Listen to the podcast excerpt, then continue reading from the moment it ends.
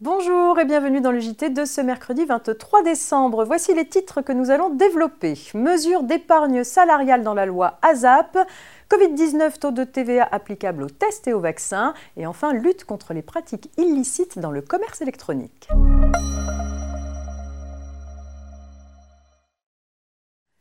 La loi d'accélération et de simplification de l'action publique, dite loi ASAP, comporte des mesures sociales prévoyant notamment des changements pour l'épargne salariale.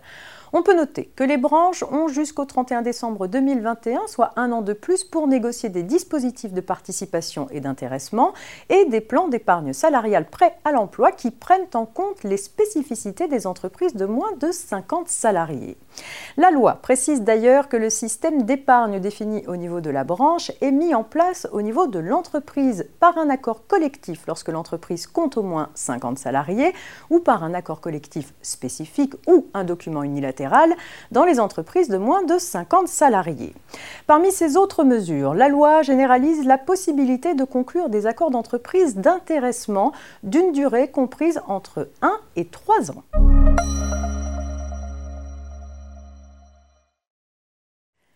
Dans le cadre de l'examen du projet de loi de finances pour 2021, les sénateurs ont voté avec l'accord du gouvernement des amendements portant à 0% le taux de TVA applicable aux tests de dépistage de la Covid-19 et aux vaccins.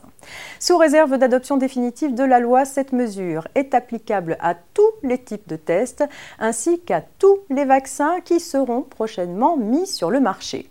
Elle s'appliquera aux opérations dont le fait générateur est intervenu à compter du 15 octobre 2020 jusqu'au 31 décembre 2022. Les conditions dans lesquelles la TVA peut être régularisée pour les opérations déjà réalisées depuis le 15 octobre 2020 sont identiques à celles précisées dans une instruction publiée au Bulletin officiel des impôts lors de l'entrée en vigueur du taux de 5,5% sur les masques et tenues de protection anti-Covid.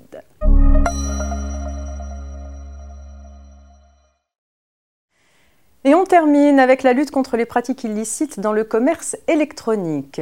Abonnements cachés, défaut de livraison, contrefaçon, sur les dizaines de milliers de plaintes enregistrées chaque année par la DGCCRF concernant les achats sur Internet, près de la moitié ont trait à des pratiques frauduleuses dont sont victimes les consommateurs. Depuis le 5 décembre dernier, la DGCCRF dispose de nouvelles prérogatives pour lutter plus efficacement contre les opérateurs malhonnêtes. Elle peut ainsi ordonner l'affichage sur un site commercial d'un message avertissant les consommateurs du risque qu'ils encourent. Pour les infractions les plus graves, elle peut notifier aux plateformes et aux hébergeurs concernés les contenus illicites pour qu'ils prennent toute mesure destinée à faire cesser le référencement ou limiter l'accès aux interfaces frauduleuses, voire ordonner une mesure de blocage ou de suppression d'un nom de domaine. À noter que la mise en œuvre de ces nouveaux pouvoirs suppose qu'aucun autre moyen ne peut être utilisé efficacement par l'autorité administrative pour faire cesser l'infraction. Fin de ce JT disponible en podcast sur rfplay.fr. Je vous souhaite une bonne journée à demain jeudi pour un dernier JT avant notre pause durant les fêtes de fin d'année.